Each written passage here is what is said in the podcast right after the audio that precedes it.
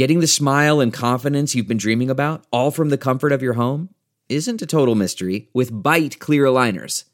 Just don't be surprised if all your friends start asking, what's your secret? Begin by ordering your at-home impression kit today for only $14.95. Byte Clear Aligners are doctor-directed and delivered to your door. Treatment costs thousands less than braces, plus they offer flexible financing, accept eligible insurance, and you can pay with your HSA FSA. Get 80% off your impression kit when you use code WONDERY at Byte.com. That's BYTE.com. Start your confidence journey today with Byte. Delve into the shadows of the mind with Sleeping Dogs, a gripping murder mystery starring Academy Award winner Russell Crowe. Now available on digital. Crowe portrays an ex-homicide detective unraveling a brutal murder he can't recall. Uncovering secrets from his past, he learns a chilling truth. It's best to let sleeping dogs lie. Visit sleepingdogsmovie.com/Wondery to watch Sleeping Dogs, now on digital. That's sleepingdogsmovie.com/Wondery. Morally speaking, doesn't it make sense that everybody should have access to the best fiat if we're going to be in the fiat standard? Like, why should you have to use some crappy fiat that your government produces that goes to zero and that is extremely hard to use abroad? Tether, USDC, they make this possible. Like, there are people in Lebanon who are taking cash that they've earned in their collapsing currency, and they go to a broker, and they give the cash to the broker, and they receive Tether on their phone, and they have US dollars. There's no other way for them to get US dollars. Same thing in Iran, Venezuela, Turkey, Argentina. Like, this is a global phenomenon. Welcome back to The Breakdown with me, NLW. It's a daily podcast on macro, Bitcoin, and the big picture power shifts remaking our world. The Breakdown is sponsored by Nexo.io, NEAR, and FTX, and produced and distributed by CoinDesk. What's going on, guys? It is Tuesday, June 28th, and today I am thrilled to be joined once again by Alex Gladstein. Before we dive into this conversation, one quick housekeeping note. There are two ways to listen to The Breakdown podcast. You can find the show on the CoinDesk Podcast Network, which comes out every afternoon and features not only The Breakdown, but other great CoinDesk shows. Or you can listen on the Breakdown Only feed, which comes out a few hours later in the evenings. Wherever you listen, if you're enjoying the show, I would so appreciate you taking a moment to leave a little review. This is one of the ways that the podcast apps know to recommend the show and help bring new people into the community, and I really appreciate all of you who have taken the time to do so. Lastly, a disclosure as always, in addition to them being a sponsor of the show, I also work with FTX. So today, as I mentioned, I am joined once again by Alex Gladstein. Many of you know Alex as the Chief Strategy Officer of the Human Rights Foundation and one of the most articulate people out there on helping us understand the relevance of Bitcoin for human rights activists around the world. Given that we are in this bear market and might be here for a while, I thought it would be good to check in on whether Bitcoin is somehow less relevant or less useful for those activists now that the number has gone down. I think what you'll see from this conversation is that, as it turns out, the number going up or down matters a lot less to the people who need Bitcoin most than some of its other properties. All right, Alex, welcome back to The Breakdown. How are you doing, sir? Great. It's nice to be back on The Breakdown. Yeah, so it's been a little while, and I thought it was fun. You know, you and I were just talking, and there are things that are great about number go up periods. It's sort of a vehicle for pulling new people into the Bitcoin world and giving them a chance to start exploring. But the flip side is also true in the sense that there are a lot of really nice things about moments where the hype cycle dies down and we can actually kind of reflect on what we think is important about this technology and about Bitcoin as an asset. And so what I want to do today is kind of just catch up with you around the world of human rights and Bitcoin. I mean, obviously that has, you know, that doesn't stop regardless of market cycle. And so I think it'd be great to just kind of check in on a few things. And so what I wanted to do is maybe just like, let's go to the Oslo Freedom Forum. And if you could tell us a little bit about what that is, where it came from, and kind of, you know, what the big themes were this year, not just Bitcoin, but kind of, you know, broadly speaking. Yeah. And I think one of the last times I was on here was in January of 2021. And we sat down with Ben Hunt and we had a conversation about Wall Street and Bitcoin and who's going to win. And, you know, that was very much at the on the roller coaster up moment. We were all riveted by what was happening at the time in terms of the price going in a particular direction. Now it's the total opposite. But at the end of the day, the human rights utility of Bitcoin remains the exact same. Like it doesn't matter whether it's 15K, 20K, 60K, 5K. The network does what activists want it to do. And that was very apparent at the Oslo Freedom Forum. The Freedom Forum is the flagship event of the Human Rights Foundation, which is a nonprofit that I've been working at for 15 years this month, actually. It is a organization that focuses on promoting civil liberties under authoritarian regimes worldwide. So by our numbers, 53% of the world, that's about 4.3 billion people, live under an authoritarian regime, where there's no real separation of powers, where human rights organizations are either completely illegal or like heavily restricted, where there's no free speech, no free and fair elections, et cetera, et cetera, et cetera. So, you know, we often complain, rightfully so, about flaws in our maybe our own countries, if we live in America or Germany or Japan or whatever. And we should, and we have mechanisms for that, and we can throw out our leaders and sue them, and you can take them to the Supreme Court, and you can make fun of them and get paid very well doing so. You can get paid millions of dollars to make fun of the president of the United States on late night TV. But for people in Cuba, Saudi Arabia, Russia, China, obviously they can't do that. If they publicly criticize their government in many of these countries, it's immediate jail or worse. Prison camp, for example, if you're a Uyghur in China. So our mission with the Oslo Freedom Forum was to create a global gathering point in the style of a TED or a Davos or what used to be the Clinton Global Initiative. You know, all these events were like highlight events for the world's influential with regard to, in the case of TED, technology and design, in the case of Davos, finance, and in the case of the Clinton Global Initiative, it was development. We were like, well, where's the freedom and human rights one? It didn't exist.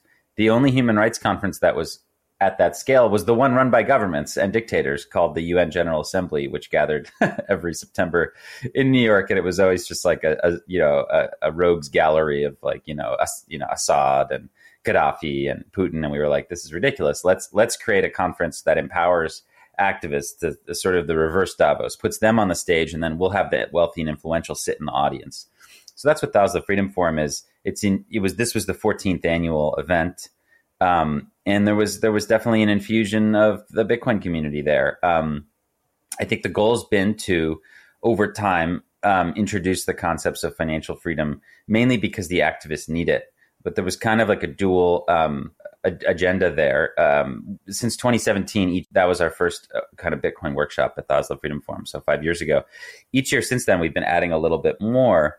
And the goal is really to do two things. Number one, to help engage the Bitcoin leaders and influencers with the global broader political struggle for freedom.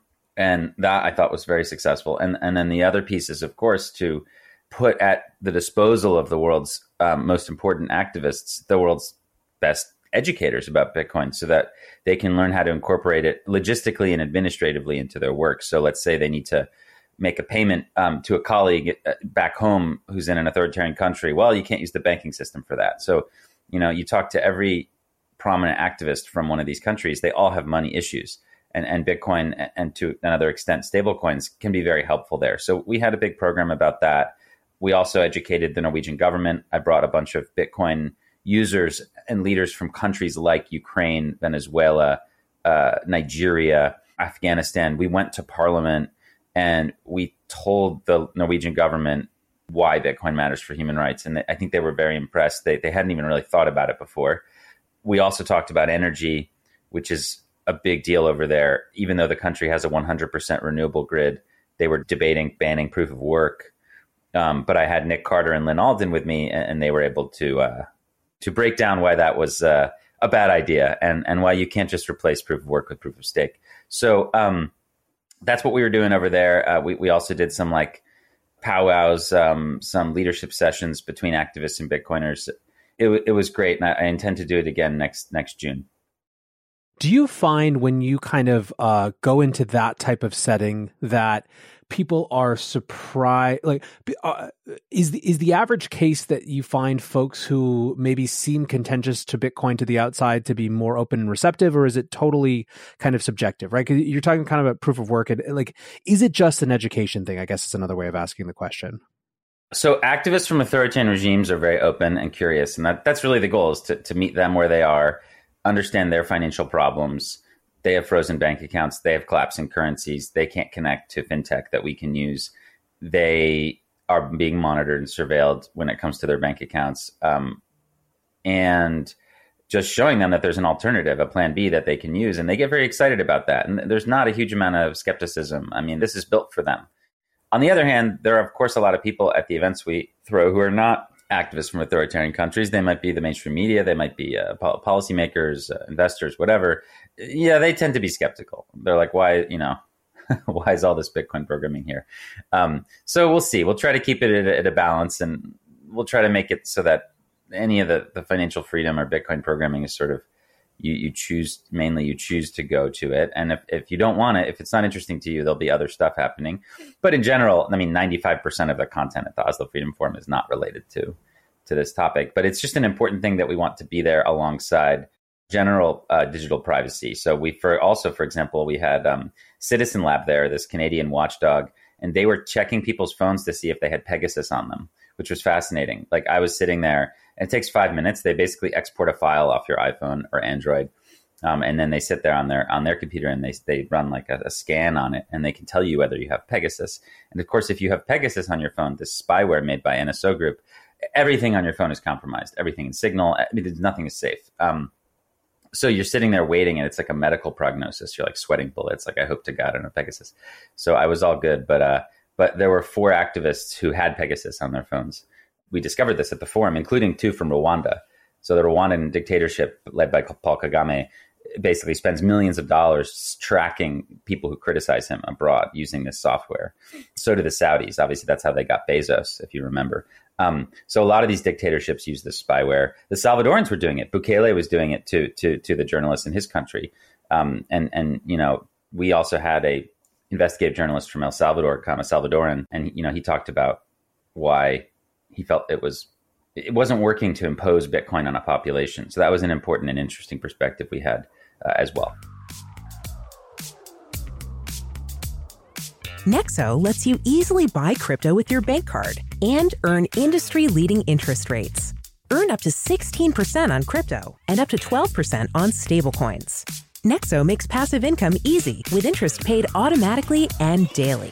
With Nexo, you can also borrow against your crypto at 0% APR and exchange over 300 pairs.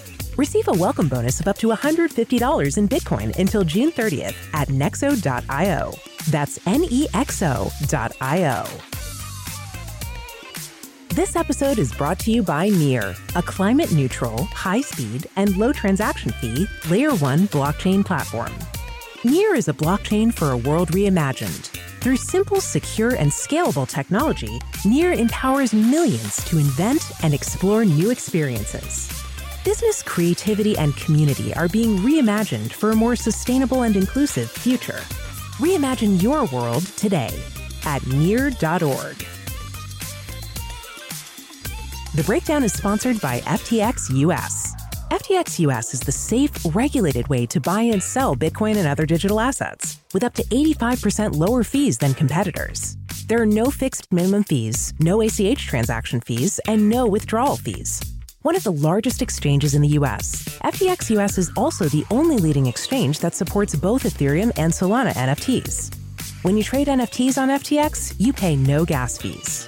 Download the FTX app today and use referral code BREAKDOWN to support the show. I think one of the things that's important about this too is sort of this situating Bitcoin in the context of a larger kind of struggle. Because so, you know, I've kind of been in and around a variety of different areas of sort of, call it, impact work since I was in college. And one of the really challenging things, which I mean, you live in every day, is when it comes to human rights specifically, is that on the one hand, you have, you know, kind of big schools of philanthropy and charity that don't deal with it at all, right? Because it involves subjective decisions. It is not sort of malaria nets or whatever, right? And that's not obviously to diminish the importance of malaria nets or anything like that. But there's this whole big categories of funding groups and potential allies that won't touch human rights. Then on the other hand, you have kind of like the political circles who also often won't touch human rights activism activism because, again, it involves making subjective judgments. It doesn't fall in easy sort of partisan lines that are clear. And so it really does become sort of this thing that is so fundamental, but that also has to kind of fight, you know, for its place relative to all of these other kind of going concerns that consume people's attention. Yeah, I mean, it's definitely two different camps, often talking past each other. But I'm feeling a lot is clicking into place in this cycle. Every time you have a cycle, you get a little more adoption, you get a little more education, the movement grows. Look, every day, more people join Bitcoin. It's not going in the other direction, you know, regardless of the price.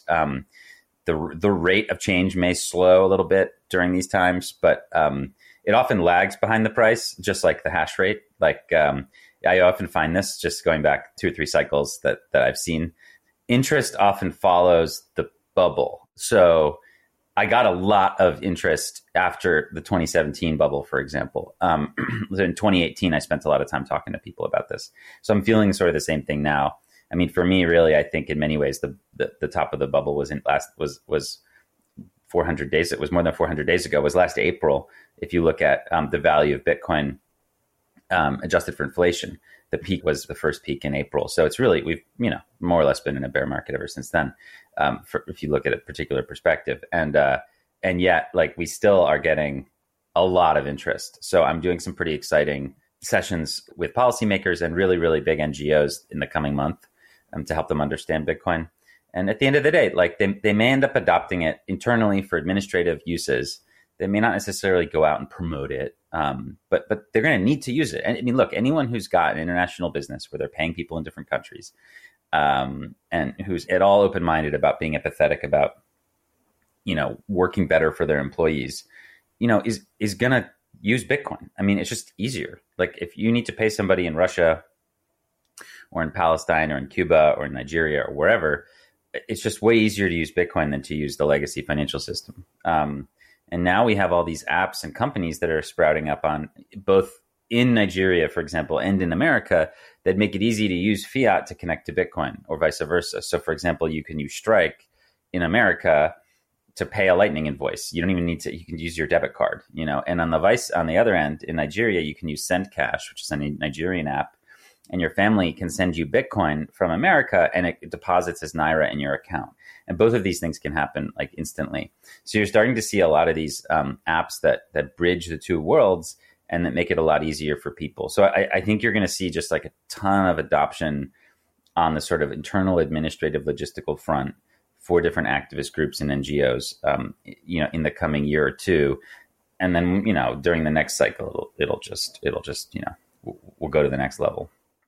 Yeah, I find this as well. I think that actually the people who choose to stick around as a cycle kind of closes and it sort of slouches into whatever type of winter it's going to be tend to be super highly engaged, right? They kind of like come through this gauntlet of, you know, they find themselves still interested even after that kind of initial excitement wears off. And I think they end up becoming some of the most sort of like vocal, active, you know, kind of building types to follow. Another question coming off of what you were just discussing, though, that there's been some chatter about recently is kind of where stablecoins fit in the realm, in the sort of ecosystem for these sort of human rights activists as well, because there's, you know, there's kind of different functionality, and not just for activists, but for people kind of living inside these sort of, you know, unstable monetary regimes. How do you kind of describe where those sort of lines are drawn and how people use, you know, Bitcoin and stablecoins differently in different contexts? For me, I've had to change my mind on this a lot in the last few years. Like 3-4 years ago, I was like, stablecoins are stupid. I couldn't figure out a reason. And you talk to a lot of very educated and open-minded Bitcoin developers and engineers, and they'll tell you the same thing. They were like, people who you might even be surprised by were like, yeah, I thought they were not useful. And I just remember Nick Carter being like, no, they're useful, blah, blah, blah. And he kept telling me, and I was like, all right. And then I finally saw what he was getting at. He was sort of very ahead of the curve on this one and understanding their role in the financial system, in the global financial system, because I just kept seeing it come up in my work. I just kept seeing when I was interviewing people in different countries, they would keep telling me about Tether and how they use it alongside or in addition to or even separately from Bitcoin. You know, it should be obvious or apparent to anybody now that as like a short to medium term money, Bitcoin is too volatile for a lot of people. I mean, obviously, look just what's happened in the last 6 months. Now you could say, well, it was the other way around if you cherry pick a different time, but that doesn't matter in the end. The point is that a lot of people end up using Bitcoin as a bridge between money. Like you can use it to move value from A to B, and you can use it to save for the long term. Those are kind of its two shining use cases right now. Over several years, it will increase purchasing power for its users, which is amazing for people who are stuck in regimes that don't have access to the S&P 500 or to tech stocks or to have enough capital to have real estate. I mean, a lot of people are saving in like cows or sheet metal or cinder blocks. So to be able to have Bitcoin as a savings instrument is incredible innovation. And then also as a payment network, just this ability to send a small payment instantly to anywhere in the world, to anyone who could just download a Bitcoin wallet, like is also amazing.